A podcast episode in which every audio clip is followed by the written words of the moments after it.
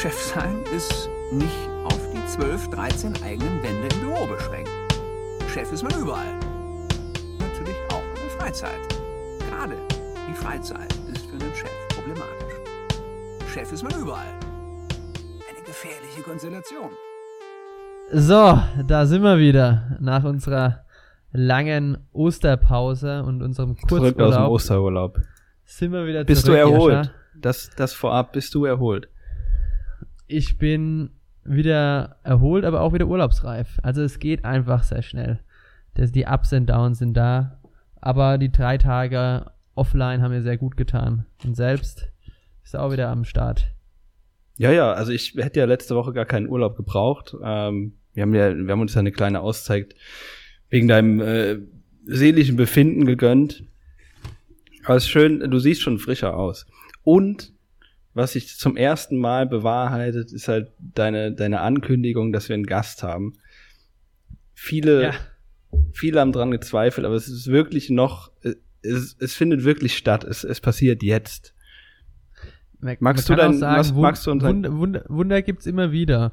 Nicht nur jetzt an Ostern, sondern auch hier im Podcast bei uns. Also quasi die Auferstehung eines Gastes. So kann man es auch nennen. Und ich finde, er hat auch die, die, diese ehrentümliche Ankündigung auch fast schon verdient. Weil wer ihn kennt, äh, weiß, dass er viel zu erzählen hat. Deswegen ist er auch hier. Ähm, nämlich heute ist bei uns zu Gast mein ehemaliger Chef, also ein weiterer ehemaliger Vorgesetzter von mir. Ähm, mit dem einen mache ich den Podcast, den anderen lade ich mir ein. Äh, so kann man, macht auch nicht jeder. Also ich glaube, nicht jeder verbringt so viel gern Zeit mit seinen ehemaligen Vorgesetzten. Heute zu Gast ist, ja, Alexander Pelka. Aber vielleicht stellt sich der Alex dann einfach mal selber mal vor, wie er sich denn gerne vorstellen möchte. Hello und seid mir gegrüßt. Äh, danke für das nette Intro als Wunder oder Osterwunder. Ähm, nehme ich natürlich gerne auf. Äh, schön, dass ich euch äh, heute in der Runde hören bzw. mit euch ein bisschen quatschen kann über die verschiedenen Themen.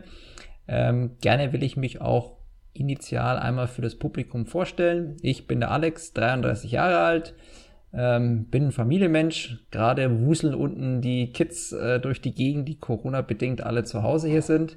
Äh, was mache ich eigentlich so genau? Ich bin CEO von Regio Jobanzeiger.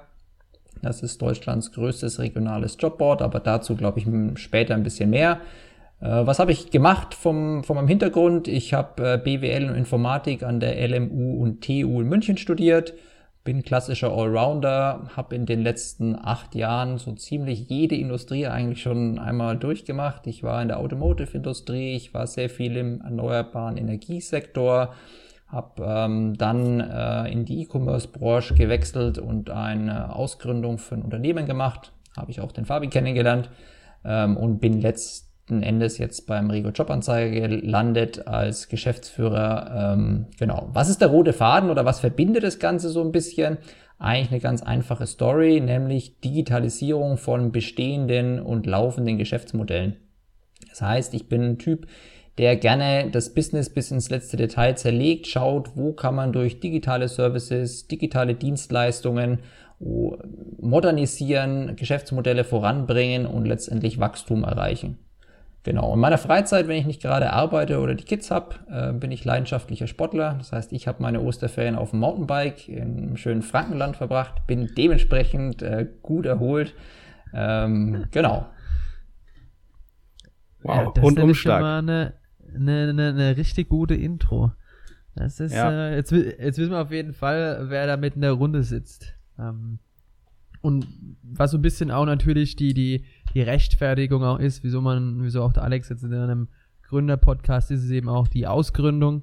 Ähm, und darüber hinaus hat eben auch der Alex sehr viel zu erzählen, wie man, glaube ich, auch schon, ja, mitbekommen hat.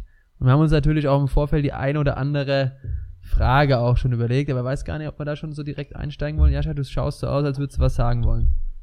Ja, ich würde gern ähm, mal chronologisch so die, die einzelnen Stationen kurz durchgehen. Also du hast ja ähm, angerissen, in welchen Branchen du unterwegs warst, aber vielleicht mal so nach Uni deine Funktion in einzelnen Unternehmen. In wie vielen Unternehmen warst du bisher tätig? Äh, was waren deine Aufgaben? Gerne. Also ich muss schauen, dass wir dann den Rahmen nicht sprengen. Ihr müsst mich nach einer Stunde Ja, einfach schnell unterbrechen, durchlaufen. aber ich, ich probiere es gerne. Genau. Ähm, ich starte einfach mal direkt im Studium. Ähm, ich war einer der Wilden, der während seines Masterstudiums einen Vollzeitjob angenommen hat äh, und bin damals in die Xanthera AG gesprungen. Es ist eine, ja, ein Münchner Inkubator, der damals äh, verschiedene Beteiligungen hatte, beziehungsweise Firmen aufgebaut hat. Das war damals Termine 24, heute die Schor GmbH oder AG, ähm, hat zur Terminvergabe gemacht und ein E-Commerce-Projekt, das war der Haircenter 24 damals, dann die Libouté GmbH war ein klassisches ähm, letztendlich Shop-Modell für einen Nischenmarkt. Und ähm, ich bin damals, dachte, ich war Praktikant oder Werkstudent, bin sehr gut mit dem Gründer und ähm, Investorenteam klargekommen und bin dann eigentlich als, sage ich mal, junger CFO äh, dort eingestiegen. Ähm, ja, mit dem Ziel, eine Series A damals hinzubekommen. Äh, und wie ihr sicherlich selber wisst, das Gründerumfeld ist wild und so war auch da die Zeit.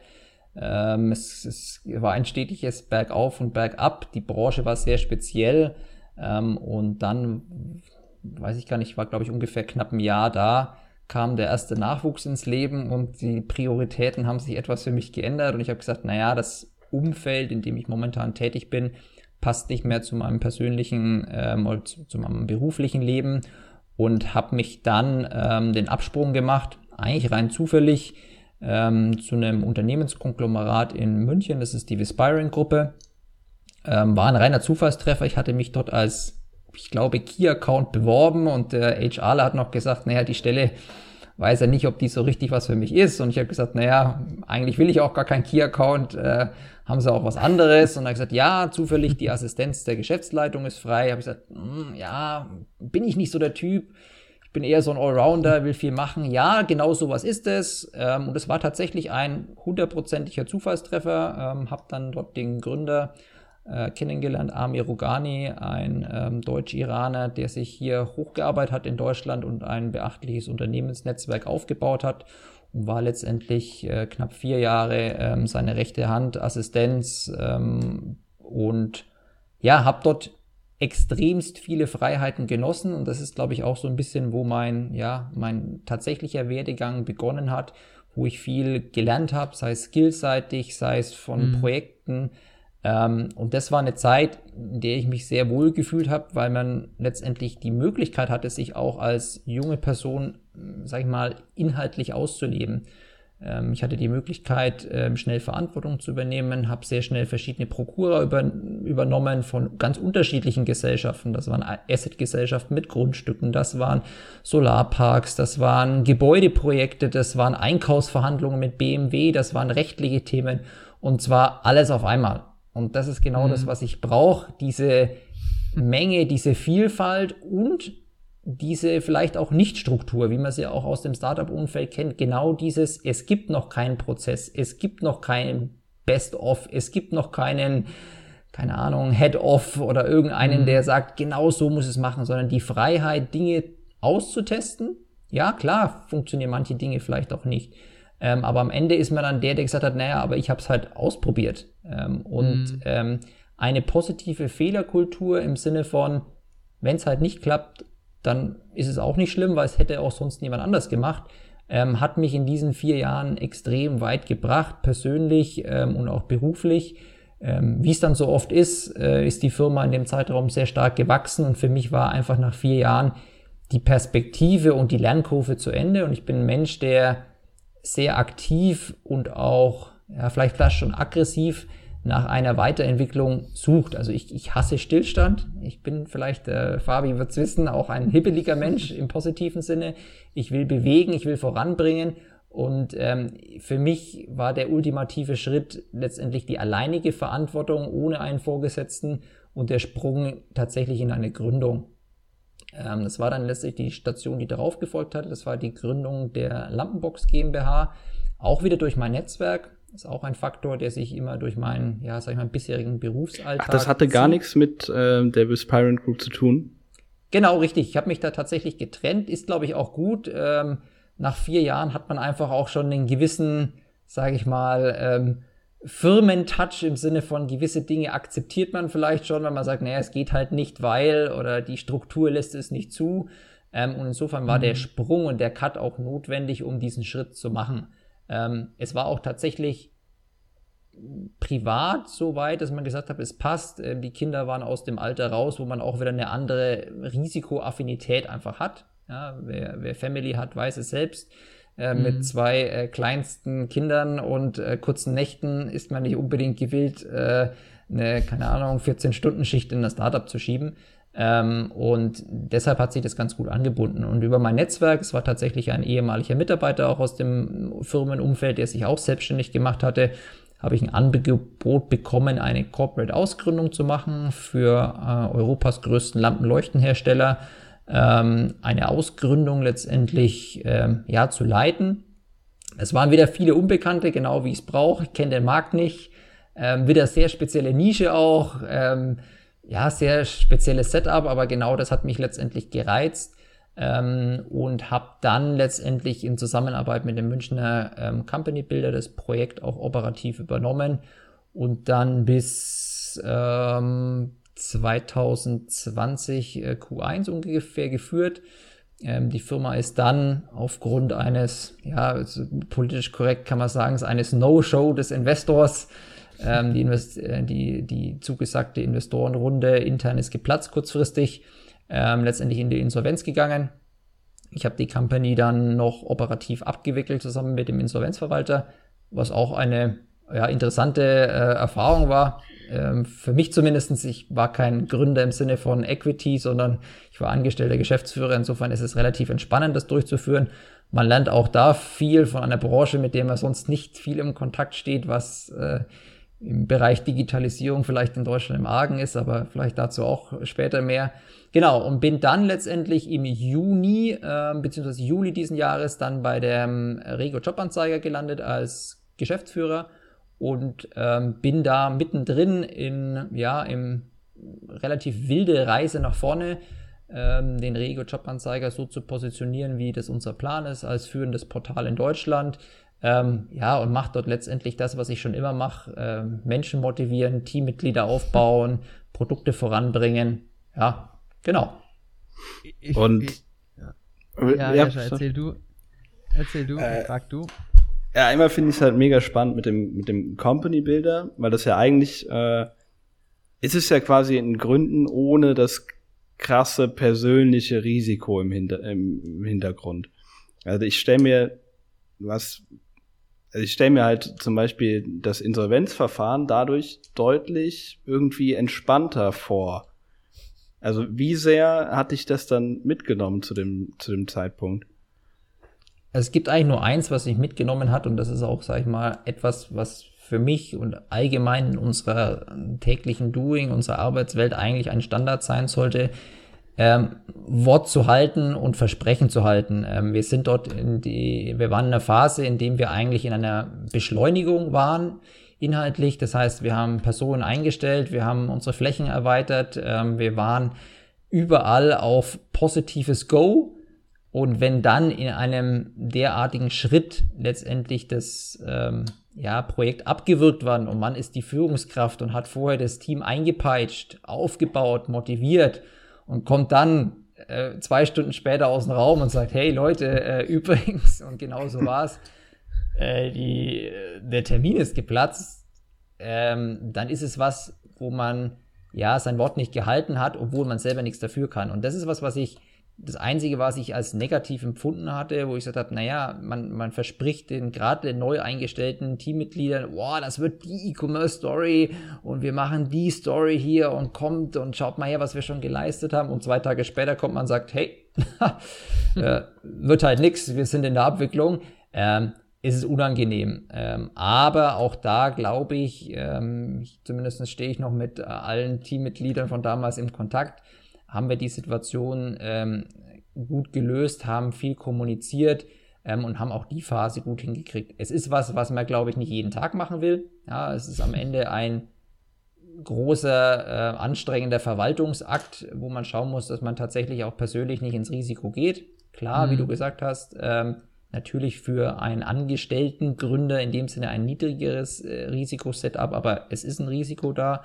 Ähm, ansonsten ist es ein tatsächlich langweiliger Verwaltungsakt, der einfach Zeit kostet.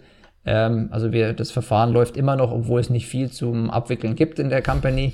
Ähm, aber ja, da war es dann so, dass du sagst, am Schluss ist es, wie du sagst, entspannte Tätigkeit. Mit dem Abgeben unserer Unterlagen war das Verfahren in dem Sinne abgeschlossen und die Tätigkeit gleich null. Also wir waren da im Wesentlichen damit beschäftigt, das Team unterzubringen, dass alle ihre Jobs in der Zeit finden. Hat auch geklappt. Und außer bei Fabi. War die ja, ich war zu schwer vermittelbar. Ja, der Fabi hat das Richtige gemacht, ist gleich wieder die nächste Gründung, so gehört sich das. was, ich, was ich noch einfach spannend finde, auch an, an, an, an dem Fall ist ja, man, wir haben uns ja da im Nachhinein auch schon mal privat drüber unterhalten, Alex, ähm, ist so ein bisschen jetzt rückblickend betrachtend äh, von einer anderen Ebene, wird, wird so Dinge anders dann angehen, ähm, sage ich mal, was sind für dich so ein bisschen die Unterschiede, wo du sagst, okay, du, man, man gründet selber oder man gründet quasi was anderes aus, gerade auch Stichwort finanzielle Mittel, ähm, auch äh, andere, sage ich mal, inhaltliche Vorgaben seitens des Hauptgesellschafters? Was sind da für dich so die, die, ref, ja, reflektierend Betrachter, die, die Unterschiede? Ja, ich glaube, man kann das gar nicht pauschal beantworten, weil es ist immer ein sehr individuelles Setup. Ich meine, du weißt es von deiner zweiten Gründung ja am Schluss auch mit. Ähm, wie entscheidet man sich, eine Gründung tatsächlich zu vollziehen? Es muss viel zusammenkommen, dass es passt. Ja, man muss das das passende Team haben, es muss die irgendwie passende Zeit sein, es muss der passende Spirit sein, man muss irgendwie den passenden Mut haben. Ähm, und ich glaube nicht, dass es eine Ja-Nein-Entscheidung ist nach dem Motto, man steht wie ein Roboter da und sagt, oh, gründe ich selber oder suche ich mir einen Company-Builder. Das ist ja meistens nicht, sondern es ist tatsächlich mhm. ähm, ein individueller Weg von verschiedenen Typen. Ja, also ich habe so das Gefühl, in vielen großen Company-Bildern, das wird ja auch viel versucht irgendwie zu standardisieren sucht man eher so den Typus Unternehmensberater, ähm, um das standardisiert rauszudrucken. Ich glaube nicht an das langfristige standardisierbare Modell. Ja, dafür mhm. sind Gründer einfach zu individuell und die, sage ich mal, Modelle, die am Markt auch zünden, sind ja auch einzigartige Charaktere, die zum Teil da auch am Markt ähm, sich positionieren ähm, und letztendlich Erfolg hatten. Ähm, insofern glaube ich nicht, dass es die Entscheidung ist für oder gegen. In meinem ganz persönlichen Fall war das Setup einfach da, es war die Chance da und ich habe mich jetzt gar nicht gefragt, okay, will ich das auch selber machen, sondern ich habe einfach die Chance mhm. ergriffen und darum geht es, glaube ich, für mich zumindestens und das ist auch mein Push an jeden, wichtig ist, die Chance zu ergreifen und nicht liegen zu lassen. Und ob das dann am ersten Schritt gleich die eigene Gründung ist oder nicht die Gründung, hm, mhm. klar, wenn ich jetzt sage, ich komme aus einem äh, Umfeld, wo finanzielle Mittel keine Rolle spielen und äh, ich rufe mal Family and Friends an, die sagen, ja, hier hast du mal eine Mio, mach mal Junge. ja, das mag im Einzelfall ein leichter und äh, Weg sein, aber es geht ja, glaube ich, um den, sag ich mal, Otto Normalbürger, der vor der Entscheidung steht.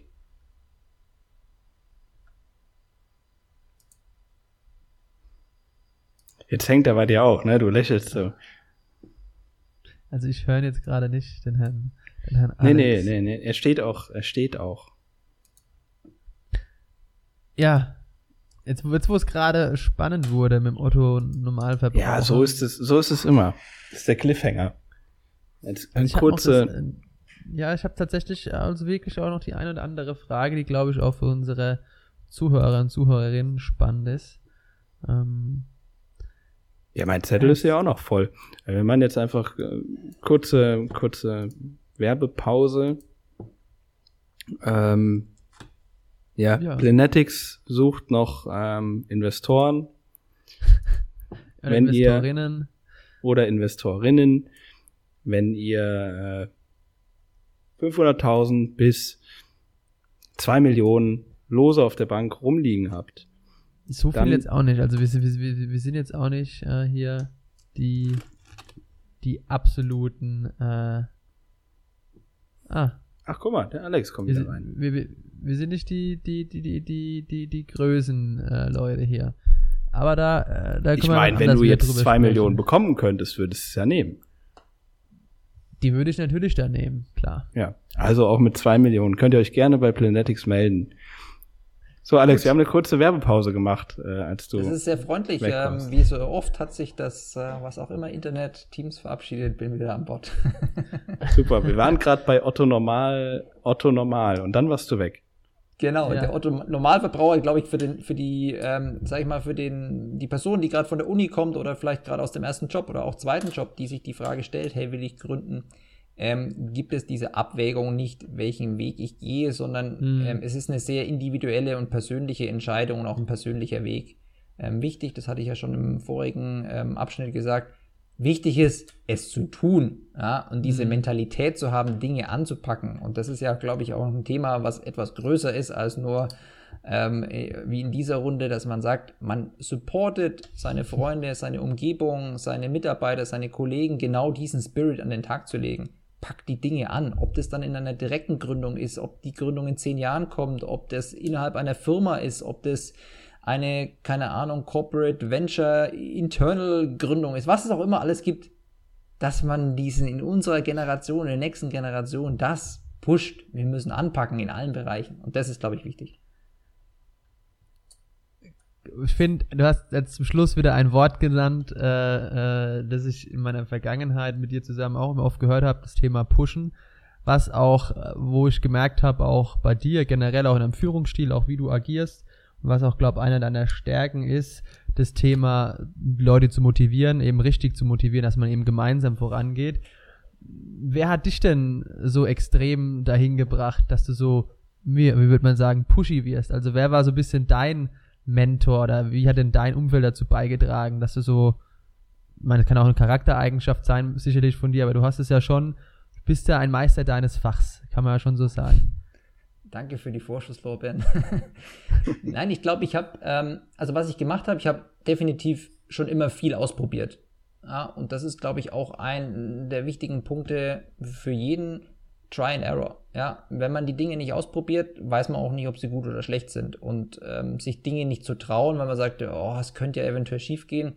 Ja, warum? Also wir sind da äh, in dem europäischen Umfeld, glaube ich, der amerikanischen ähm, äh, Ausbildung oder auch dem Mindset noch weit hinterher, dass man auch diese ja, Fehlertoleranz einfach äh, etwas vergrößert und sagt, Mai, ähm, also ich habe keine Angst, jemandem zu erzählen, dass Lampenbox halt nichts geworden ist. Ähm, aber es gibt Leute, die haben davor Angst. Ja, die sagen, oh Gott, und hier und da. Also auch in meinem darauf folgenden Gesprächen war das nie ein Thema, wo ich gesagt habe, oh, brauche ich mich verstecken. Ja, weil wenn ich äh, eloquent die Dinge erklären kann und dann versteht es auch mein Gegenüber. Also das ist, glaube ich, ähm, äh, ein Punkt. Ähm, dann zu deiner ganz konkreten Frage, woher habe ich das Ganze? Die, die ehrliche Antwort ist, ich weiß es nicht. Ich kann immer nur sagen, ich habe gespürt, was ich nicht machen würde. Also ich habe sehr viele in meinen Stationen immer wieder Punkte gehabt, wo ich gesagt ah, würde ich so nicht machen. Ah, würde ich so nicht machen. Und bin Mhm. dann irgendwann zu dem Punkt gelangt und habe gesagt, ja, ich will es selber machen. Weil nur Mhm. wenn ich selber mache, kann ich das alles anders machen. Ähm, und ich glaube, es ist viel, sehr viel wichtig, dass man eben dann diese Dinge reflektiert und sagt, was hat mir eigentlich da nicht gefallen? Warum bin ich da gegangen? Warum habe ich mich da nicht mehr wohlgefühlt? Und die Dinge dann auch selbst ausprobiert. Ähm, und das führt dann, ja, vielleicht auch mit meinem Naturell dazu, dass daraus äh, die, der Alex geworden bin, der ich aktuell bin, äh, nämlich der, der pusht und der die Leute vorantreibt. Im positiven Okay. Sinne. Ja. Äh, zu dem, zum Regio-Jobanzeiger. Da bist du ja jetzt nachträglich quasi als äh, CEO eingestiegen, richtig? Wie lange gibt es den Regio-Jobanzeiger schon? Die Rego Jobanzeige gibt es offiziell schon über fünf Jahre. Ähm, ist eigentlich genau aus so einer Situation entstanden. Man hat gesagt, ah, da gibt es ein Geschäftsmodell, was funktionieren könnte. Ähm, die Gründer unserer Schwesterfirma Yorfirm haben damals gesagt, ah, lass doch mal ausprobieren. Ähm, haben letztendlich aus dem ja, Corporate-Umfeld eine, ein Spin-off gemacht. Man hat gesagt, naja, Überlebenschance 50-50, schauen wir mal. Ähm, und aus den 50-50 hat man relativ schnell gemerkt, dass es ein sehr, sehr gut laufendes ähm, Geschäft ist, dass es genau die richtige Platzierung hat, im Markt sehr gut ankommt, der regionale Ansatz einfach und, ja, sage ich mal, gewinnbringend sich verkaufen lässt und hat letztendlich daraus dann peu à peu eine Firma aufgebaut. Und der letzte Schritt in die vollständige Eigenschaft äh, oder Eigenständigkeit war ein ja, unabhängiges Management-Team, was dann letztendlich Mitte des Jahres durch mich erfolgt ist. Okay, und als Regio-Jobanzeiger, warum hole ich jetzt den Alex? Was, also, was ist der Gedanke, warum, warum, was ist deine Mission beim, beim Regio Jobanzeiger? Warum wurdest du dahin geholt und in die Position gesetzt? Also, wie es so oft in jeder Position ist, was ist die Erwartungshaltung eines Investors, Gesellschafters am Schluss? Ja, klar, Kohle, ne? Eine, eine Steigerung, Steigerung des Umsatzes, Steigerung äh, des EBITDA, was, was auch immer man für Ziele hat. Ähm, was war der ganz konkrete Grund hier? Also strategisch gesehen, Stärkung der Marke, der Unabhängigkeit, weiteres Wachstum ähm, und letztendlich ja, ein Stück Unabhängigkeit innerhalb der Gesamtgruppe. Ähm, wa was ich mitbringe von meinem Naturell und Typus, ist das, dieses, ja, sag ich mal, dieser Ansatz, dass man pusht, den Mitarbeitern Freiheiten einräumt, von ihnen aber auch die Freiheit letztendlich, wie soll ich sagen, dass man verlangt, dass sie auch die Freiheit nutzen. Ähm, ich glaube, das ist was, was auch ein bisschen gebraucht hat. Ja, das Umfeld, in dem ich dort äh, war, war am Anfang noch nicht darauf eingestellt, dass da jemand reinkommt und sagt, hey, tschakka, tschakka, los geht's und übrigens, ihr dürft jetzt alle frei denken und ihr könnt auch machen, was ihr wollt. Das ist die Zielrichtung, das ist die Vision, das ist die Mission, das sind unsere Targets, go for it. Ähm, das ist ja nicht so, dass das überall sofort auf fruchtbaren Boden fällt. Ja, so mhm. jetzt waren wir noch, war das auch eine sehr spezielle Situation. Das war mein erster Job, den ich in einer Pandemie angenommen habe. äh, wo man sagt, oh, keine Ahnung, wie komme ich mit dem Team klar? Alles, was irgendwie sonst so funktioniert hat, funktioniert dann nicht mehr. Ich kann kein, keine Ahnung, Bier trinken gehen, ich kann kein ähm, Kaffee trinken gehen mit den Leuten. Das ist alles anders. Ähm, hat vielleicht ein bisschen länger gedauert im Endeffekt, aber man merkt, dass dieses, also wir haben eine wahnsinnig positive Aufbruchstimmung in allen Bereichen, weil die Leute gemerkt haben, okay, das ist kein Scherz, es ist tatsächlich so, ähm, Eigenverantwortung, eigenes Denken, eigene Ideen und auch zu sehen, dass sich Dinge dann umsetzen lassen, dass sich Fortschritte eben doch erzielen lassen, wenn man es nur durchgehend überall anpackt. Und ähm, da ist es, also ich hatte, heute komme ich gerade aus dem Quartalsupdate, habe das Team auch äh, gelobt. Wir sind absolut auf Rekordkurs und das in einer sehr, sehr schwierigen Phase. Ähm, das ist auch nicht selbstverständlich und wir sind weit über unseren Zielen schon. Ähm, das ist toll, ja. Und das will ich auch weiter pushen. Also jeder Mitarbeiter, der aktuell neu reinkommt, dem erzählen wir die gleiche Story. Wenn du hier reinkommst, du musst selber denken, du musst selber ackern. Ja, wir geben dir alles, was du brauchst, aber wir wollen, dass du dich entfalten kannst. Und sprich. Mhm. Und sprich auch mal, wenn dir was nicht passt. Ja, und das ist, das wird dann so ein Mix, wo man dann schon in Richtung kommen, was ist so die, die Führungsmentalität, ähm, wie führt man letztendlich die Mitarbeiter. Ähm, aber ich sag mal so vom grundsätzlichen Spirit, und da ist es, glaube ich, auch wichtig, es ist jetzt egal, ob das eine Corporate-Gründung ist, eine Gründung ist, ob das auch später ein schnelles Wachstum ist. Das ist wichtig für mich. Für mich war schon immer wichtig, dass die Führungskräfte auf allen Ebenen dieses Feuer haben. Also wenn ich in der Organisation war, habe gemerkt, boah, an der Kaffeemaschine wird wieder hergezogen über irgendjemanden oder über irgendeine Abteilung, dann weiß man schon, okay, was willst du denn da zwei, drei Jahre deines Lebens machen? Also wenn man gegeneinander arbeitet, das hilft nichts. Und dieses Füreinander und dass man sagt, hey, das wird auch von ganz oben auch wahrgenommen und auch gefördert, das ist, finde ich, was wir brauchen überall. Weil das am Schluss positiv sein wird du, du, du, du sprichst da jetzt auch schon meiner Meinung nach einen sehr auch spannenden Punkt an. Und das ist so ein bisschen, äh, ja, die Leute wieder zu befähigen oder befähigen zu lassen, auch Dinge mal out of the box zu tun. Und egal, wie sie es quasi machen, Hauptsache sie kommen ans Ziel. Und ähm, das ist ja dann für dich ja eigentlich, man, du hast jetzt auch schon viele Teams immer entwickelt dürfen. Man, du hast ja dabei Lampenbox, das die Teams ja auch aufgebaut, ähm, also auch dann sehr schnell viele Leute einstellen müssen. Hast du denn da so irgendwie Tipps an der Hand? Weil jetzt beim Rego Jobanzeiger, wichtig jetzt auch so ein bisschen beobachte, geht es ja auch so. Er stellt ja ein, ein nach dem anderen, wenn man auch bei euch auf der Stellenanzeige sich das anschaut auf der Homepage. Hast du da irgendwie Tipps, wie man dann schnell, aber auch trotzdem effizient Leute gut einstellt und Teams aufbaut? Das ist ja praktisch unser tägliches Handwerk. Ja, gerne. Nein, aber ganz, ganz grundsätzlich, was glaube ich wichtig ist, ähm, und das ist für jedes Startup, für jedes Unternehmen, egal welches Alter, welche Größenordnung, ist in dem heutigen Markt absolut die Schnelligkeit. Ich verstehe bis heute noch nicht, warum es immer noch Unternehmen gibt, die sich leisten, äh, irgendwelche Prozesse zu veröffentlichen, die länger wie zwei Wochen dauern man muss heute einen Kandidaten eigentlich innerhalb von einer Woche überzeugt haben. Klar, dann gibt es noch irgendwie organisatorische Sachen, die dann nochmal eine Woche hinten raus dauern, aber äh, zu postulieren, man hat da einen sehr detaillierten, ausführlichen äh, ähm, Review-Prozess mit 25 Schleifen durch alle Fachabteilungen, das trägt heute in der Breite niemand mehr mit. Das mag für manche ausgenommene, sehr spezielle Führungskräfte, Positionen vielleicht noch gangbar sein, aber mhm. im Schnitt ist es das einfach nicht mehr.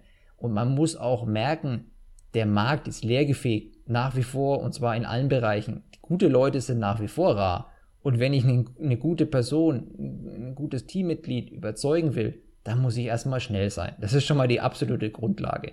Ja, und da, das fängt bei uns an, dass jeder, auch die Führungskräfte, auch ich, spontan zum Hörer greifen. Also wir hatten, äh, wir haben gerade im Bereich Content eine Kollegin eingestellt, die habe ich ungefähr zehn Sekunden nach ihrer Bewerbung angerufen. Ich war gerade zufällig in unserem System drin, habe gesagt, ach, Bewerbung, haben wir noch ein paar, ein paar, eine halbe Stunde zu arbeiten, rufen wir sie kurz an. Ja, das geht natürlich nicht in einen 1000-Mann-Laden, verstehe mhm. ich schon. Ähm, dann muss es halt prozessseitig besser abgedeckt werden. Aber diese Spontanität, dieses aktive Mitarbeiten, auch der Führungskräfte, Recruiting ist nicht von einer Abteilung, die ich irgendwo pos positioniere und sage, ja, da stelle ich mir jemand billig ein, der macht es dann schon. Nee, das ist Führungsverantwortung. Ja, man muss die, die, dieses, das, das Feuer muss man im ersten Moment mit raustragen. Und das merkt man ja auch an der Reaktion eines Bewerbers. Also wenn mir der Bewerber sagt, wow, ich bin überrascht, es ist, das freut mich. Ja, weil ich sage, okay, da, den Teil haben wir schon mal richtig gemacht. Ja klar, es gibt immer verschiedene Prozessschritte. Und ich habe überall die Möglichkeit, dass irgendwas nicht funktioniert. Aber das ist der erste Punkt. Ja, dann, zweiter Punkt, ganz wichtig, Transparenz. Das heißt, das, was ich hier erzähle der Person, das halte ich auch später. Und ich erzähle dir nicht das Grüne vom Ei, was ich für ein tolles Unternehmen bin und was wir alles dafür machen und kaum kommt sie rein, es ist ein Mobbingladen. Nee. ja, ich gebe der Person auch die Möglichkeit. Es ist ja auch immer, das ist auch was, was mir irgendwie auffällt. Es ist ja ein beidseitiger Prozess. Es ist nicht so, dass ich eine Person irgendwie reviewe und dann entscheide ich und sage, ich stelle dich ein. Ich will, und das sprechen wir in jedem Prozess an, dass das Gegenüber aktiv entscheidet und sagt, ich habe alles gesehen, ich habe alles verstanden, ich weiß, was auf mich zukommt, ich treffe diese Entscheidung aktiv. Klar ist bei, auf beiden Seiten Restrisiko, man kennt sich nicht, man hat noch nie zusammengearbeitet. Aber möglichst tiefe Einblicke zu geben, dass der Gegenüber sagen kann, oh, da will ich rein. Weil dann ist der Stadt ein anderer. Dann kommt er rein am ersten Tag und sagt, boah, cool. Und die Leute, die er antrifft, werden das gleiche Feuer haben, wie man selber hat. Ja? Und sie werden dieses, diesen Spirit weitertragen. Und das ist, glaube ich, wichtig. Ähm, dann, klar, wenn die Leute an Bord sind, natürlich ein schnelles Onboarding. Also ich kann nicht sein, dass die Leute irgendwie, keine Ahnung, vier Wochen auf ihr technisches Equipment warten. Das ist, glaube ich, hat sich schon mittlerweile rumgesprochen, ist überall ein bisschen schneller geworden, wobei da auch der ein oder andere merken, wie auf unserer Kundenseite noch Verbesserungspotenzial hat. Ähm, ja, und dann in dem Prozess gibt es viele, viele Schritte, die man gut, besser optimieren kann. Ähm, sei es jetzt Review-Prozess, ja, Mitarbeiter aktiv nach Feedback fragen, Feedback nach außen tragen. Ähm, also wenn ich, wenn ein Kunde mich anruft und sagt, ich weiß gar nicht, warum ich keine Leute rekrutieren kann und man googelt ihn und findet dann schlechtester Arbeitgeber hier und schlechtester Arbeitgeber da, peinlich, ja. Wo ich sage, in einem Markt, wo das Angebot extrem knapp ist, muss ich mich positionieren, muss ich aktiv dafür arbeiten. Das ist Arbeit intern. Das ist nicht, ja, schreibt halt mal eine Konuno-Bewertung und das war's dann. Nee, ich rufe jeden Mitarbeiter an, ich schreibe jedem Mitarbeiter, ich versuche zu jedem Mitarbeiter Kontakt aufzunehmen und sagen, hey, passt alles, ja, schreib uns eine Bewertung, wenn es gut war. Ich, ich fordere sich selbst damit auf, ja. Mhm. Ähm, auch das ist nicht mehr machbar, wenn du irgendwie nach oben skalierst, aber dann ist es Aufgabe der Führungskräfte, ja. die Leute aktiv danach zu fragen, hey, was können wir besser machen, was können wir verbessern. Ähm, und dann merkst du, wenn die Prozesse passen, dann hast du plötzlich eine hohe Vorschlagsquote. Mitarbeiter empfehlen viel, viel mehr Leute, weil sie sich wohlfühlen, sagen, ey, in dem Laden kann ich guten Gewissens meinen besten Kumpel auch empfehlen. Ja, weil ja, da setze ich mich nicht in die Nesseln. Ähm, und in diesem Prozess äh, sage ich immer noch, ich meine, wir sehen es ja auch bei unseren Kunden, gibt es extrem viel Verbesserungspotenzial. Obwohl man immer noch sagt, nee, das ist jetzt, es ist ja keine Rocket Science im Sinne von, wir machen Dinge, die irgendwie unbekannt sind. Es gibt viele, die super Prozesse haben, aber immer noch in der Breite sind viele Unternehmen extremst langsam. Ja, Bewerbermanagementsysteme mhm. haben sich immer noch nicht überall durchgesetzt. Ja, wir haben Rising Stars wie ein Personio hier in Deutschland. Aber trotzdem gibt es immer noch Unternehmen, die mit irgendwelchen 80er-Jahre-Lösungen äh, rumdoktern, weil sie halt meinen, das ist so. Ja, es gibt immer noch Firmen, die haben Karriereseiten, da klickt man halt gleich wieder weg. Ja, und dann, wenn man tiefer geht in das Thema dann Data Mining auch oder Data Analysis ähm, im Sinne von, wie lauf, läuft denn das Recruiting zahlengetriebenes Recruiting, da ist es dann ganz finster. Da steigen dann die meisten aus und man sagt, okay, da gibt immer noch so Unternehmen, was lieber in der Zeitung schaltet, weil man es halt schon immer so gemacht hat und man wird lachen. Mhm. Das ist immer noch ein großer Anteil, der da, der da unterwegs ist. Ähm, und wenn man Unternehmen dazu hinführen will und sagt, ja, arbeitet doch genauso wie ihr im Performance-Marketing arbeitet, bitte auch auf eurem Recruiting-Kanälen. Mhm. Ja, da kann man lang suchen, bis man da ein Gegenüber findet, was sagt, ja, zack, verstanden und machen wir und tracken wir und wissen wir. Ja, und da muss ich noch viel tun. Oder anders gesprochen, die Unternehmen, die erfolgreich sein wollen, müssen da einfach viel tun. Mhm. Aber da trennt sich so ein bisschen die Spreu vom Weizen. Aber wie siehst du das äh, datengetriebene Vorgehen bei der Bewerberauswahl konkret? Weil das ist ja schon auch eine Entwicklung, ich weiß nicht, wo die hingeht. Weil, weil du, man geht ja irgendwie schon so ein bisschen weg von dem, du, du brauchst halt eine Eins in Mathe, wenn du da arbeiten willst und das und das. Also wie ja, geht ihr, geht ihr da selbst auch so zahlengetrieben vor bei der Bewerberauswahl und so detailliert im Prozess? Oder hast du dann schon eher, ich kann mir auch vorstellen, dass du ein Typ bist, der vielleicht auch ein bisschen was auf weiche Faktoren äh, gibt? Also vielleicht zwei Dinge. Was ist mit äh, zahlengetriebenes äh, Recruiting erstmal gemeint? Es geht letztendlich darum, zu analysieren, welche Performance auf einer Stellenanzeige läuft. Ja, ja da geht es mir um die Leads quasi, ne? Genau, wo man sagt, hey, wo kommen überhaupt die Quellen her? Was ist denn meine Abbruchquote? Mache ich A-B-Testing in der Stellenanzeige?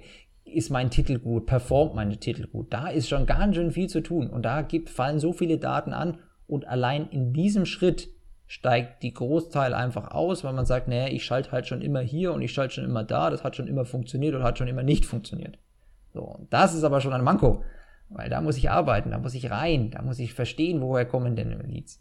So, das ist das eine. So, der zweite Teil dann, wenn man reingeht und sagt, okay, jetzt will ich irgendwie mit einer Intelligenz vielleicht irgendwelche CVs analysieren. Da bin ich mal optimistisch, aber dennoch kritisch, bis das so weit ist, dass es in der Masse funktioniert. Weiß ich nicht und auch eine AI oder eine wie auch immer geartete Intelligenz wird am Schluss nur funktionieren, wenn ich halt 50 Bewerber auf die Stelle habe. In den Bereichen, wo es allerdings eng wird, habe ich im Zweifel nur eine oder zwei oder drei. Hilft mir auch die beste AI nichts, wenn die sagt, oh, das sind übrigens alles, die alle, jeden von den Einzelnen kannst du eigentlich nicht einstellen, weil irgendwas fehlt ihm. Hm. So, welchen Ansatz fahren wir? Und das ist was, was ich meine, mittelfristig auch der einzig gangbare Weg in dem einen oder anderen Bereich ist, den Leuten mehr zuzutrauen. Also wir schreiben auch in unseren Intro-Texten, äh, es ist uns völlig egal, was die Leute für eine Ausbildung haben, es ist uns völlig egal, was sie für Noten haben, es ist uns auch völlig egal, was sie vorher gemacht haben und es ist uns auch völlig egal, was sie sonst treiben. Ja, uns ist wichtig, dass sie Power, Spirit und Motivation mitbringen. Und darum geht's. Also mir ist es egal, ob der vorher an einer Kasse von einem Unternehmen gearbeitet hat und jetzt bei uns Seller wird. Ja, warum soll es denn nicht können? Wenn ich es ihm mhm. allerdings nicht zutraue, weil ich schon starre Systeme habe oder irgendein Bewerbermanagementsystem, den mir rein, rauskickt, weil er die vier Keywords nicht drin hat, sage ich, warum? Also, die, die Leute, die bei uns super performen, sind zum Teil richtig irre Quereinsteiger.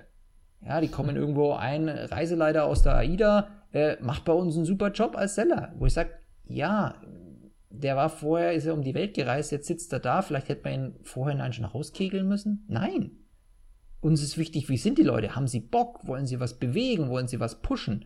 Und das ist, glaube ich, ganz, ganz wichtig. Klar, auch da sind wir uns einig. Das geht nicht in allen Bereichen. Ich kann natürlich nicht sagen, hey, ähm, musst Intensivpfleger werden und du kannst vorher, kannst du mit null Kompetenz reingehen. Aber da ist dann die Frage, hey, wie, wie bringe ich die Leute dazu? Wie kann ich sie fördern? Wie kann ich sie weiterbilden, dass sie da eventuell reinkommen, wenn sie das denn wollen? Ja? Weil, wie gesagt, es ist nicht so, dass wir in einem großen Ozean fischen, wo unendlich Talente sind, die nur darauf warten, dass jeder sie einfach nur einstellt. Es so, der Markt ist komplett leergefegt und jeder versucht händeringend noch gute Leute zu kriegen. Und da ist eben die Frage, wie kriege ich die? Und da kommt wieder der Punkt, wo ich sage, wenn ich positiv arbeite, wenn ich den Leuten die Chance gebe, werden die das auch erzählen. Sie werden es nach außen tragen und sie werden die Leute aufmerksam machen, die, die ich eigentlich immer schon haben will, nämlich die, die Bock haben. Weil wenn du liest über eine Firma, wow, coole Leute, tolle Abteilungsleiter, die pushen, die haben alle Bock. Da bewirbst du dich. Wenn du reingehst und sagst, wow, wird gemobbt, äh, der, da die ganze Führungsriege schaut nur, dass sie ihre Gehälter optimieren, nö, wirst du nicht bewerben. Und das bleibt. Ja, das Internet vergiss nicht. Mhm. Du kannst alles lesen. Und das ist, glaube ich, das, was uns bei Regio oder allgemein auch mir sehr wichtig ist, diese Grundattitüde reinzubringen. Egal, ob es ins Recruiting ist, egal, ob es in die Projektdurchführung geht. Immer versucht, was zu machen, bringt was voran, sprecht die Dinge an, seid offen, seid ehrlich, ja. Und ähm, klar, ob das am Schluss hast du immer noch, wie läuft der Markt, wie, wie geht's, jetzt haben wir eine, eine, Pandemie, du kannst auch super toll und positiv sein und sagst, okay, die Pandemie hat ja halt ein Geschäftsmodell geschreddert. Ja, verstanden. Aber ich glaube, dass man grundsätzlich im Leben weiterkommt mit einer positiven Einstellung, wenn man die Leute positiv begleitet und im Gegensatz mit Druck und Peitsche. Ja, und ja. Jetzt hast du von deinem ersten Job in der Pandemie gesprochen, ersten neuen Job, geht wahrscheinlich vielen so. Aber was waren jetzt bei dir die, die großen pandemiebedingten Herausforderungen? Onboarding könnte ich mir vorstellen. Also ja, Herausforderungen und, und einfach neue, neue Wege, die man da einschlagen musste. Ja, tatsächlich, Onboarding war eigentlich überraschend einfach, weil es ein fachliches Onboarding war im Wesentlichen, äh, schnell in die Themen reingehen, was digital super funktioniert. Ja, jetzt irgendwie einen Deep Dive zu machen mit einem Gesellschafter ähm, oder mit dem Leiter Finance, um da irgendwo mal reinzugehen, da braucht es diesen zwischenmenschlichen Kontakt eigentlich eh nicht. Ja, aber, aber Bierchen hast du gesagt. Bierchen geht Genau, jetzt kommt es ist das Reinwachsen in das Team akzeptiert zu werden. Ich meine, das war ein bestehendes Team. Ich müsste jetzt lügen. Ich glaube, es waren so ungefähr 30 Mitarbeiter. Ähm, da reinzukommen, akzeptiert zu werden. Ja, jetzt bin ich auch noch relativ jung und sagen, okay, was will der da eigentlich? Äh, der ein oder andere Mitarbeiter ist auch älter wie ich. Keine Ahnung, jetzt schwafelt der von Digitalisierung und was hat der eigentlich vorher gemacht und kennt unsere Branche nicht. Das sind ja schon Sorgen und Ängste, die da auch berechtigt mitschwingen. Ja, würde mir nicht anders gehen, wenn ich jetzt irgendwo eine Firma anfange und dann setzt man da irgendjemanden hin ähm, und sagt, ja, das ist übrigens der Geschäftsführer, das soll ich jetzt da mal machen. Und wie es ja so oft ist, ich meine, was hat man früher gemacht? Man hat gesagt, ey, geh in den Biergarten, dann gehen wir übrigens mal wandern am Wochenende und dann machen wir noch eine Bike-Session und dann gehen wir noch mal raften, weil es ein kleines Team-Event und dann wachsen wir schön zusammen und das war's. So, ich kann mich noch erinnern, ich habe das auch damals den Gesellschaftern noch äh, vorgestellt, habe gesagt, ey, schaut mal her und das mache ich dann, das ist mein Plan, wie ich ins Team reinkomme. Ja, Pustekuchen, Lockdown 1, Lockdown 2, nix war es mit äh, hier groß Family and Friends und wir werden alle grillen zusammen.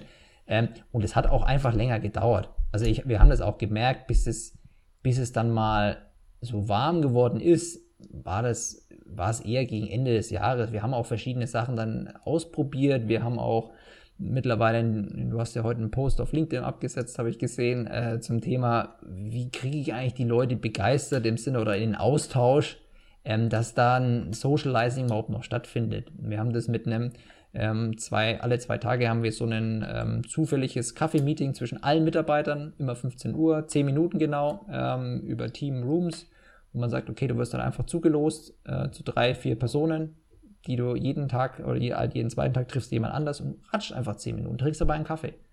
Ähm, und das hat dann irgendwie so einen positiven Push gebracht, wo die Leute gesagt haben, ah, okay, cool, weil es war ja auch eine Zeit, die Wiesen ist ausgefallen, auch ein Münchner Top-Event, wo man sagt, das ist was, wo du fast schon dabei sein musst, ja.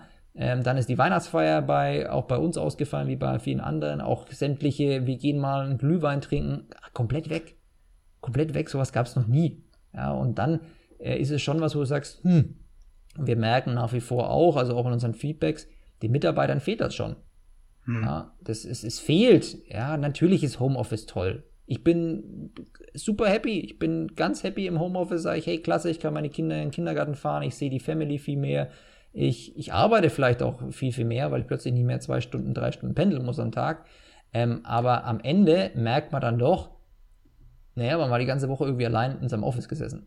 Ja, und ähm, diese Komponente, dieses, ey, ich mach mal meine, keine Ahnung, Raucherpause länger, hey, ich, ich quatsch mal mit dem Kollegen an der Kaffeemaschine und frage ihn mal eben, wie es schnell geht ja, man kann das schon versuchen zu kompensieren durch den Teams-Call, aber es ist schwieriger.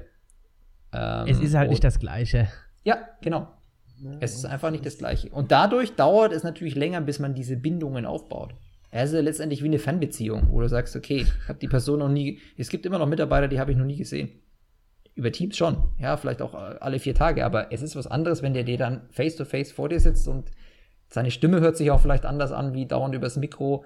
Er bewegt sich anders, wo er sagt, hey, der wirkt ja plötzlich ganz, keine Ahnung, freundlicher. Ja, man hat überhaupt eine Körpersprache, ne? Ja. Also die hast Klar, du ja kannst jetzt es da irgendwie rumhampeln mit deinen Händen. Wenig, außer du machst äh, hier irgendwie.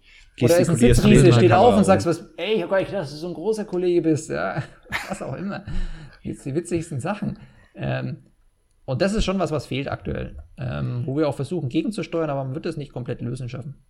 ist ja, ist ja auch dann am Ende des Tages so ein bisschen auch eine Art des, des, des, des Vertrauens. Man, man muss ja auch zu seiner Führungskraft oder muss man auch dann Vertrauen aufbauen und eben wissen, okay, die Person guidet mich schon in die richtige Richtung. Einerseits natürlich in die unternehmerische richtige Richtung, aber andererseits auch persönlich, weil man möchte sich ja als Mitarbeiter oder Mitarbeiterin ja eben auch immer weiterentwickeln.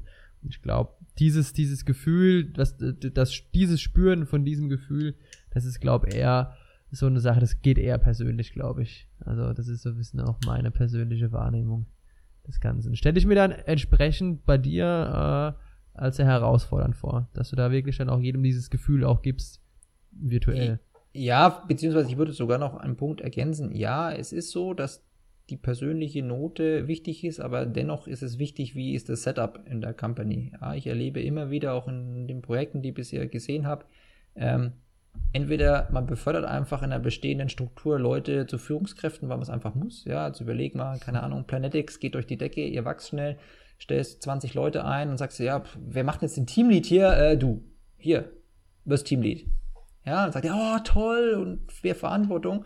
Ähm, aber was man ja oft in den, sag ich mal, starken Wachstumsphasen auch vergisst, ist tatsächlich zu überlegen, habe ich diese Person so gefördert, ist sie überhaupt so weit, auch am Schluss ein Team führen zu können? Weil wenn du den Kontakt zu deinem Team verlierst und dein Teamlead das nicht hinbekommt, wirst du dir anfangen, Probleme aufzuhäufen. Nicht schnell, langsam, aber die werden irgendwann hochkommen.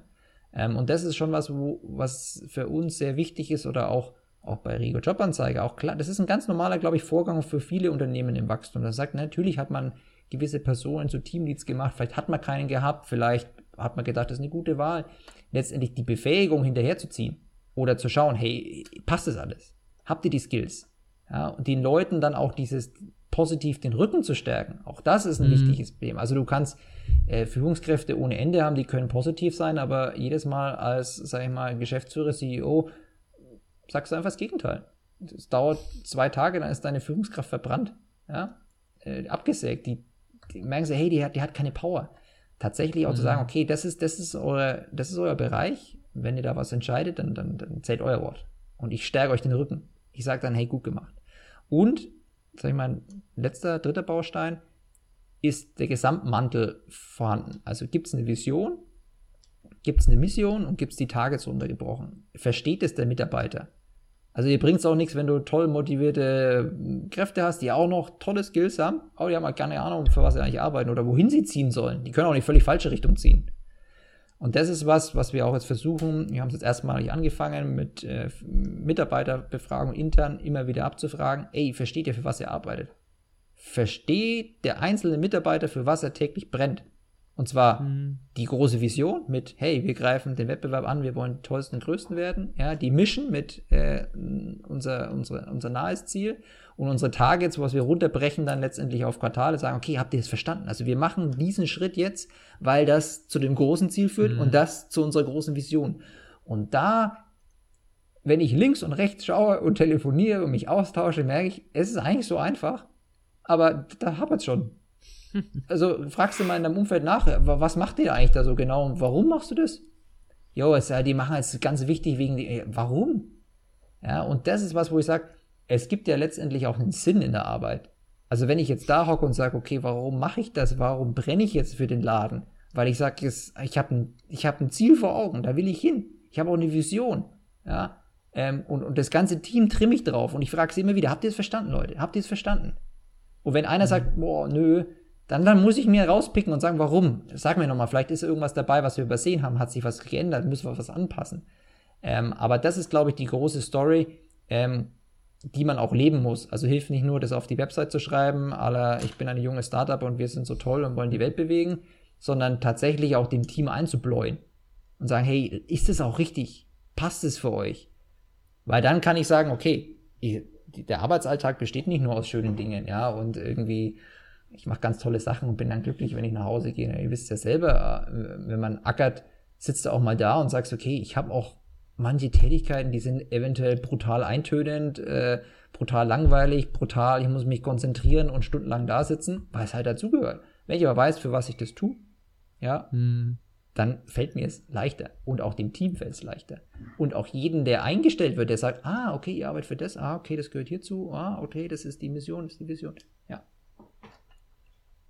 Ja, aber das ist gerade, glaube ich, das, was, was sich bei uns auch so ein bisschen rauskristallisiert in der Pandemie, wo du halt auch nicht diesen, diesen Spirit im Büro hast, so Kommunikationsfähigkeit. Also, dass du auch in der Lage bist, als Führungskraft die Mission und die Vision an jeden Einzelnen ranzutragen. Und das, das gestaltet sich gerade ein bisschen schwieriger auch äh, durch die ganze Homeoffice-Situation, glaube ich. Also da kristallisiert sich richtig aus, wer ist kommunikativ, wer kann das kommunizieren. Und das hat für mich so in den letzten zwei Jahren äh, sich krass rauskristallisiert als, als Führungsskill, den man herausarbeiten muss und der mit am wichtigsten ist. Ja, oder vielleicht auch noch was zu ergänzen.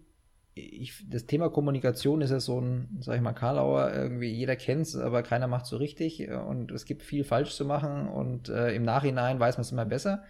Ähm, das Einzige, was wir als ja, aller Heilmittel sehen, ist aktiv ständig Feedback nachzufragen. Also ich kann kommunizieren, ich kann den ganzen Tag kommunizieren.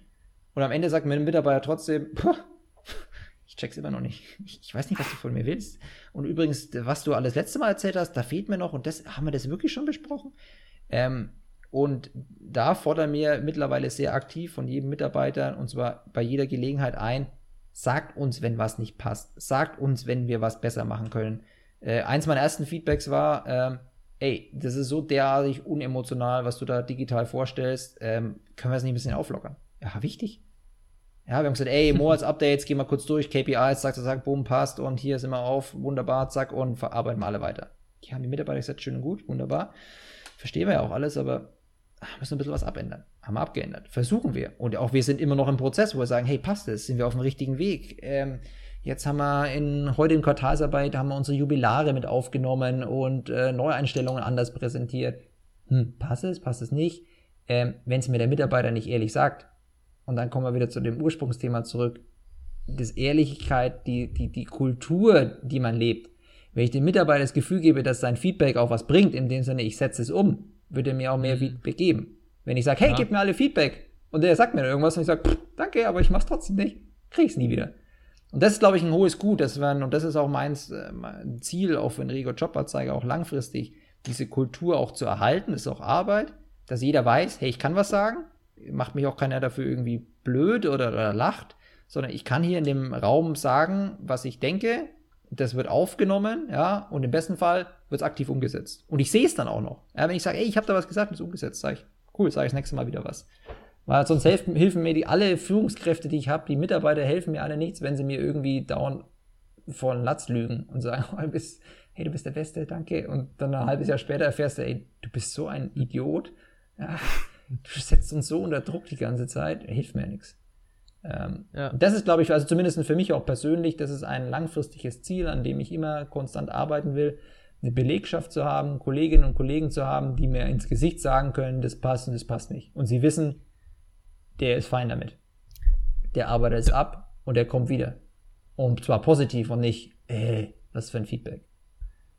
Aber das ist ja auch wirklich das, das, das, das, das Ziel aller Ziele und so ein bisschen die, wenn man da so ein bisschen im Sportjargon unterwegs ist, so die Königsklasse. Also wenn man dann wirklich dann die Kultur auch nachhaltig prägt und auch, äh, ja, erschafft, das ist ja das mit das Langwierigste, was, was es überhaupt zu tun gibt oder zu erreichen gilt. Und ich glaube, das ist eben aber dann auch umso fruchtvoller für die, für die, für die weiteren Jahre, wenn man sich dann so eine, sage ich mal, Feedback-Kultur, wie du sie beschrieben hast, etabliert hat, ähm, das, das spiegelt sich ja dann auch wiederum in den Zahlen wieder. Und da sind ja dann auch wieder die Investoren und Gesellschafter ja dann auch wieder zufrieden, um so ein bisschen den, den Bogen zu spannen. Ja, du hast natürlich immer den, den, den Trade-off, das darf man auch nicht vergessen. Klar, wenn es gut läuft und das Wachstum sich auch beschleunigt, deswegen sage ich ja, es ist eine tägliche Arbeit. Es ist die tägliche mhm. Arbeit des Führungsteams, ähm, weil das habe ich meinem Team auch schon erzählt. Mit jedem Kollegen und mit jeder Kollegin, die bei uns neu reinkommt, kommt auch ein neuer Teil Erfahrungsschatz mit, kommen neue Eindrücke mit, neue, neuer Background mit, ähm, der natürlich auch das Unternehmen jetzt nicht massiv beeinflusst, aber jeder, ein Tröpfchen verändert das Ganze, ja. Und wenn ich dann die Kollegen einfach fallen lasse und sie nicht in irgendwie ein Frame reinkommen, wo sie sich irgendwie sagen, ah, okay, das, das wird hier gemacht, da, dann werden sie sich selber was dann ausbilden, ausdenken, ja. Und das ist nicht gut. Und deswegen ist uns wichtig, dass wir das immer wieder, ich meine, wir stellen monatlich, jeden Monat irgendwie drei, vier Personen ein, ähm, dass wir da in einen Modus kommen, dass es auch jeder neu von vornherein mit in die DNA eingeimpft gibt. Ey, hier kann ich reden, hier wird es erwartet, hier, hier pushen die Führungskräfte, ähm, weil wenn du das einmal locker lässt und einmal rauskattest, dann ist unser, unsere Meinung, dass man sagt, naja, dann wird es dir halt mit dem Wachstum einfach um die Ohren fliegen, weil die nächsten zehn Mitarbeiter, die du einstellst, die kommen mit einem ganz anderen Spirit. Ja. Die sagen, oh, ich habe es ja noch nie gehört. Pff, keine Ahnung, ich will hier Ellenbogen raus und durchpowern. Und deswegen glaube ich, das ist tatsächlich was auch für jegliches schnell wachsendes Startup. Und man, man sieht ja auch die Beispiele, wo es nicht funktioniert, ja, wo du sagst irgendwie, Milliardenbewertetes Fintech in Deutschland, was irgendwie Mitarbeiter ohne Ende verliert, die werden sie nicht umsonst verlieren. Ja. Die werden sie nicht verlieren, weil sie die beste Kultur auf dieser Welt haben, sondern eventuell, weil man halt vergessen hat, bei dem schnellen Wachstum auch genügend dort zu investieren. Weil es natürlich ein Punkt ist, wo ich sage auch als Investor, hey, wenn du da Zeit reinsteckst und Geld, bringt mir ja effektiv sofort keinen kein, kein Winback. Ja. Nee. Aber ich glaube daran. Ich glaube daran, dass einfach dieses Positive, diese ehrliche Attitüde langfristig jedem hilft. Nee. Das ist ja. Ja. Ja, schau, du, du, du schaust so, als, als hättest du noch eine, eine Frage noch, die du unbedingt stellen möchtest. Ja, ich wollte mal den, den Bogen zum, weil wir sind ja, bei uns geht es ja um Work und Life und äh, die Challenge dabei. Ich wollte mal den Bogen zum Privaten spannen. Du als Familienvater zwei Kinder, richtig? Jo. Auch relativ früh schon Vater geworden? Korrekt. Wie kriegst du das alles unter einen Hut? Äh, du hast ja wahrscheinlich auch deine Tage, wo du dann mal zwölf Stunden am, am, am Schaffen bist. Oder, oder hast du das mittlerweile komplett aus deinem Leben verbannt, diese krass arbeitsintensiven Zeiten? Also, da, das ist äh, zu, zu, der persönlichen Frage eine persönliche Antwort. Ähm, natürlich ist es so, es kommt auch da wieder auf das persönliche, ganz individuelle Setup an. Ja, man, zu einer Ehe gehört auch immer eine Frau, ähm, die. Oder ein Mann. Oder ein Mann, wir wollen ja Oder sein, genau. Alles dazwischen auch. Alles dazwischen auch. ähm, ein Partner, Partnerin, ähm, mit der man sich letztendlich so einrichtet, dass es für, für eine Familie auch irgendwo passt, ja. Was es auch immer individuell ist. Für den einen ist es, hey, wir arbeiten beide voll, unsere Kinder gehen irgendwie äh, in die Ganztagsbetreuung. Für den anderen ist es, hey, es bleibt ein äh, Elternteil, wer auch immer zu Hause und ermöglicht irgendwie da irgendwie Ruhe und, und, und, und vielleicht irgendwie Entspannung das ist sehr individuell. Wir haben uns für den Weg entschlossen, dass wir gesagt haben, naja, wann habe ich die Energie? Die Energie habe ich, wenn ich jung bin und nicht, wenn ich irgendwie 50 bin. Wir wollen früh Kinder kriegen und das hat auch äh, so geklappt wie geplant. Ähm, und ähm, ich habe auch eine Frau, die gesagt hat, hey, ich habe ich hab auch einfach Lust äh, und will mir die, diese Freiheit herausnehmen, die Zeit auch zu investieren. Ja, und da bin ich auch sehr dankbar dafür, dass ich eine Frau habe, die gesagt hat, hey, ich, ich bleibe halt am Anfang einfach zu Hause. Ich, ich halte den Rücken frei. So, und das mhm. ist schon erstmal um 150 Prozent äh, Stressentlastung und gibt natürlich mhm. auch Spielraum. Ja, so, da muss man immer sehen, das kann bei jedem komplett anders laufen. Der andere sagt, hey, es klappt halt nicht. Dann muss man schauen, wie ist die finanzielle Situation, wo wohnt man, kann man sich das überhaupt leisten? Ja, keine Ahnung, wenn du sagst, hey, du wohnst in München, hast du irgendwie eine teure Wohnung, dann funktioniert das Modell vielleicht gar nicht. Bei uns hat es halt geklappt. Das war, war, war eine, einfach eine tolle Zeit, eine schöne Zeit. Ähm, und wir haben uns da letztendlich so eingerichtet, ähm, dass es für uns beide relativ stressfrei eigentlich ist. So, jetzt sind die Kinder in einem Alter, wo ich sage, ähm, Tür auf und raus mit euch. Ja, sie werden immer, sie werden immer selbstständiger. Ja, jetzt kommt natürlich die, die ganze Herausforderung da mit Homeschooling, äh, mit, mit Betreuung zu Hause, mit ständig wegfallender Betreuung. Da muss ich sagen, da hat das Homeoffice auch einen sehr positiven Push gebracht. Ich bin mir nicht sicher, ob ohne Corona ähm, in unserem Unternehmensumfeld oder allgemein in der Branche des Homeoffice sich durchgesetzt hätte. Ich würde mal sagen, nein. Mhm. Ähm, oder vielleicht in geringen Umfang, so nach dem Motto, der Geschäftsführer darf einmal in der Woche nach Hause, ist okay, so als bisschen Benefit für die Führungskräfte.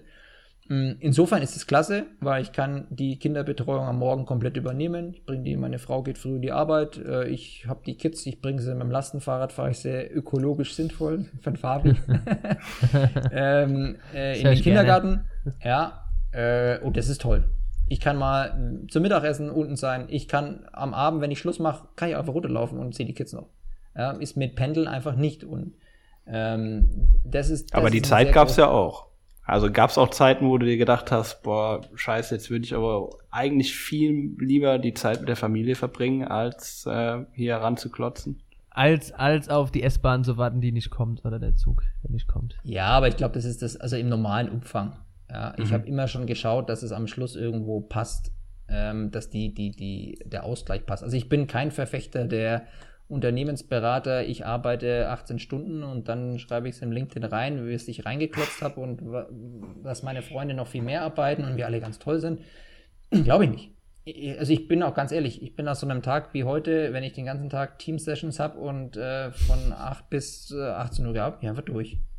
Ich weiß auch nicht, mhm. wie man dann noch immer mal drei Stunden aktiv arbeiten soll. Und das ist auch viel, glaub, viel Schau. Ja, ich glaube es auch nicht. Ich glaube es ja. auch nicht, dass es produktiv ja, langfristig äh, klappt. Ja, also ich könnte auch, ich wäre fast ein Verfechter sagen, mittelfristig eher weniger arbeiten und in die, der die, Zeit. Die. Also auch zum Beispiel hier im Homeoffice. Ich kann mal einfach jetzt mal in der Mittagspause mal eine Stunde joggen gehen. Konnte ich früher nicht. Und ich merke, dass ich danach viel, viel produktiver bin. Ja, mhm. und das wird hoffentlich auch langfristig in der ganzen Republik zu mehr Freiheit führen für die Arbeitnehmer, dass man sagt, hey, ich kann auch mal anders arbeiten. Ich kann mal ein bisschen, vielleicht fange ich halt erst um 9.30 Uhr an, weil ich muss meine Kids noch bringen. Und das mhm. ist auch mhm. wieder was, was ich dann ins Unternehmen, also wenn ich Unternehmen habe, die diese Flexibilität bieten, weil im Endeffekt kann es mir egal sein, wenn mein Mitarbeiter arbeitet. Klar gibt es Bereiche, wo ich irgendwie Kernarbeitszeiten habe. Aber wenn ich ihm dann Freiheit gebe, dann ist auch alle entspannter. Also auch ich bin entspannter, weil ich sage, hey, das ist so cool. Jeden Morgen fahre ich gemütlich raus, mit Lastenfahrrad, sehe die Berge, bin happy, komme schon mal happy in den Arbeitsplatz. So, wenn du morgen denkst, oh Gott, jetzt habe ich die Kinder gebracht, mit dem Auto hingerast, dann noch in die S-Bahn, die hat schon wieder zwei Stunden Verspätung, weil kriegen sie immer noch nicht hin, äh, dann wieder Stammstreckensperrung, dann äh, wieder in der Oberleitung irgendwie Luftballon von dem Kind reingeknallt. Klar bist du gestresst. Da kommst du nicht entspannt nach Hause und sagst, oh, hier ist der Papa, wollt ihr mit mir spielen? Sondern kommst du nach Hause und sagst, lass mich in Ruhe. hier ist der Papa, lass mich in Ruhe. Warum bist du noch nicht Also insofern hat Corona da einen sehr positiven Push gebracht. Ich glaube aber auch, dass viele sehen werden, äh, also einmal die Sache mit dem Homeoffice, dass das funktioniert in vielen großen Teilen und ähm, Kurzarbeit, so der Vergleich, auch bei uns, jetzt wenn man so den Vergleich zieht zwischen, ihr arbeitet jetzt 100 Prozent oder ihr arbeitet 80 Prozent, vom Ergebnis her, nicht, nicht der, ne? nicht der große Unterschied. Also nicht, dass du sagen müsstest, so, dass das rechtfertigt jetzt den einen Tag mehr. Und äh, das wird auch noch interessant zu sehen sein. Also ich kann mir vorstellen, dass viele diese Erkenntnis äh, hatten jetzt in der Zeit. Ja, persönlich bin ich der Meinung, dass es sich am Schluss nicht durchsetzen wird. Also wenn das Homeoffice sich in der Breite schon durchsetzt, wäre ich schon begeistert. Aber wenn du wieder die Beschlüsse liest und es steht da ausgenommen von der Homeoffice-Pflicht sind, öffentliche Dienst, keine Ahnung, sonstige Sachen, dann merkst du schon, okay, es hinkt ja schon. Es hinkt ja schon. Ein Großteil der Beschäftigten hat gar nicht die Möglichkeit, in die, ins Homeoffice zu gehen, weil es technisch nicht klappt, weil man es nicht will, weil was auch immer.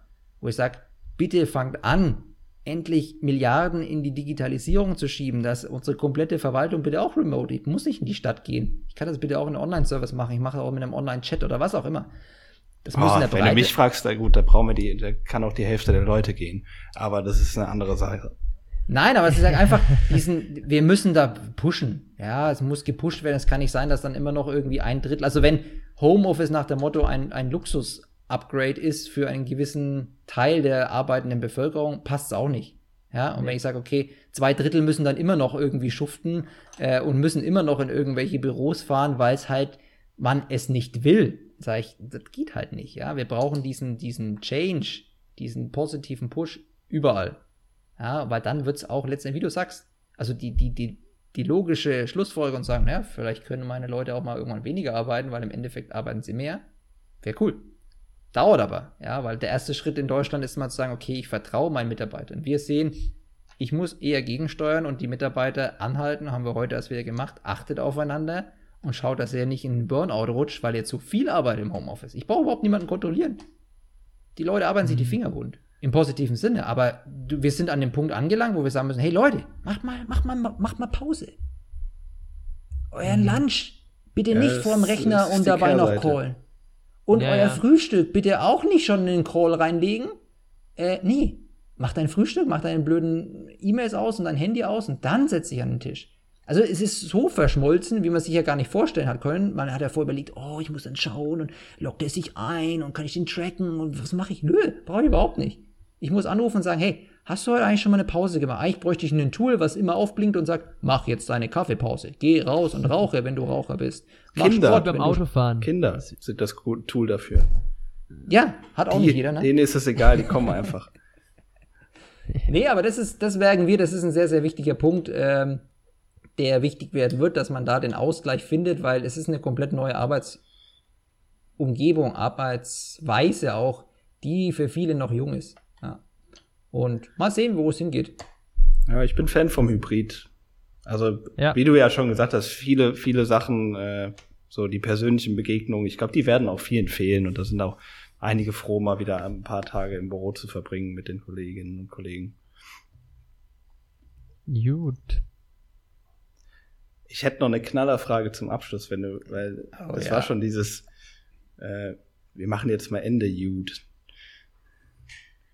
Ja, also die, die, es ist, es ist, es ist, äh, wir sind jetzt gespannt. Ich, äh, man, man stellt sich jetzt den Trommelwirbel vor. okay. Ja, das, äh, das Interessante ist, die Knallerfrage geht an dich, Fabi. Du sitzt hier im Podcast mit deinen äh, zwei ehemaligen Vorgesetzten. Bisher lief alles gut. Aber äh, mal sehen, wie es nach der Frage aussieht. Wer war die bessere Führungskraft? Uh, also Warte mal, ich, ich schreibe ihm per WhatsApp. Oh, oh die Verbindung reißt gerade ab. Bei wem? Also nee, äh, ganz ehrlich, ich habe dich damals, Jascha, dafür hast du mich immer heute noch, wir hatten die Diskussion auch schon vor ein paar Mal, äh, weil ich habe dich selbst bei LinkedIn, bei deiner, bei, bei der Empfehlung bei dir, habe ich dich reingeschrieben als Kollege und nicht als Vorgesetzter. Also ich habe dich damals auch nicht so als Vorgesetzten wahrgenommen, wie ich jetzt beispielsweise den Alex als Vorgesetzten wahrgenommen habe. Ähm, deswegen kann ich es tatsächlich nicht ganz so beurteilen. Du warst eher Aber wie so. Find, damit kann ich gut leben. Ich, dann habe ich schon mal nicht zu viel. Das, das ist ganz gut. Also, Außerdem war, war ich auch äh, Küken zu der Zeit, ne? Ja, du warst ja selber noch sehr jung. Man, der Alex, der hat da, äh, meine, ich habe von euch beiden sehr viel mitgenommen. Der Alex hat mir so ein bisschen dieses auch, was ich noch ein Thema hat, das können wir vielleicht im nächsten Folge, wenn Alex mal wieder zu Gast ist, besprechen, Thema Mentoring. Das ist was, das bei mir komplett unterm Radar lief, bis ich eben den Alex getroffen habe, der mir gesagt hat, wie wichtig Mentoren sind oder auch dein Netzwerk. Ähm, glaub, gab keiner, der mich darauf so extrem darauf hingewiesen hat und äh, ja, sagen wir mal, bei dir war ja ja schon immer das Hasseln, also habe ja damals auch schon viel gearbeitet, was nicht immer gut ist, aber so ein bisschen mit wenig viel erreichen, so ein bisschen, ja, so ein bisschen viel mitgenommen. Deswegen die bessere Führungskraft an für sich würde ich jetzt nicht sagen, aber die Führungskraft wahrgenommen habe ich beim Alex und bei dir eher weniger. Aber wie gesagt, das sind andere, andere Themen. Alles klar, ciao Alex. nee, ich, ja. bin da, ich bin damit sehr fein, das kann ich mir auch gut vorstellen. Ist der Alex jetzt noch da? Nee, doch. Ich bin noch da, ich bin praktisch gerade. Der, der ist kurz einmal äh, jubelnd durchs Zimmer gelaufen. Jetzt ah, ist er wieder hier. Jo, dann äh, würde ich sagen, äh, vielen Dank, Alex, für deine Zeit, dass du dir die ja. genommen hast, deine vielen, wertvolle vielen Zeit. Und, Danke für die Einladung. Äh, ja, dann würde ich sagen, drücken wir alle mal aufs äh, quadratische Knöpfchen und äh, ja, bis demnächst, würde ich sagen. Tschüssikowski. Bis demnächst. Macht's gut, ihr zwei. Ciao, ciao, servus. Ciao.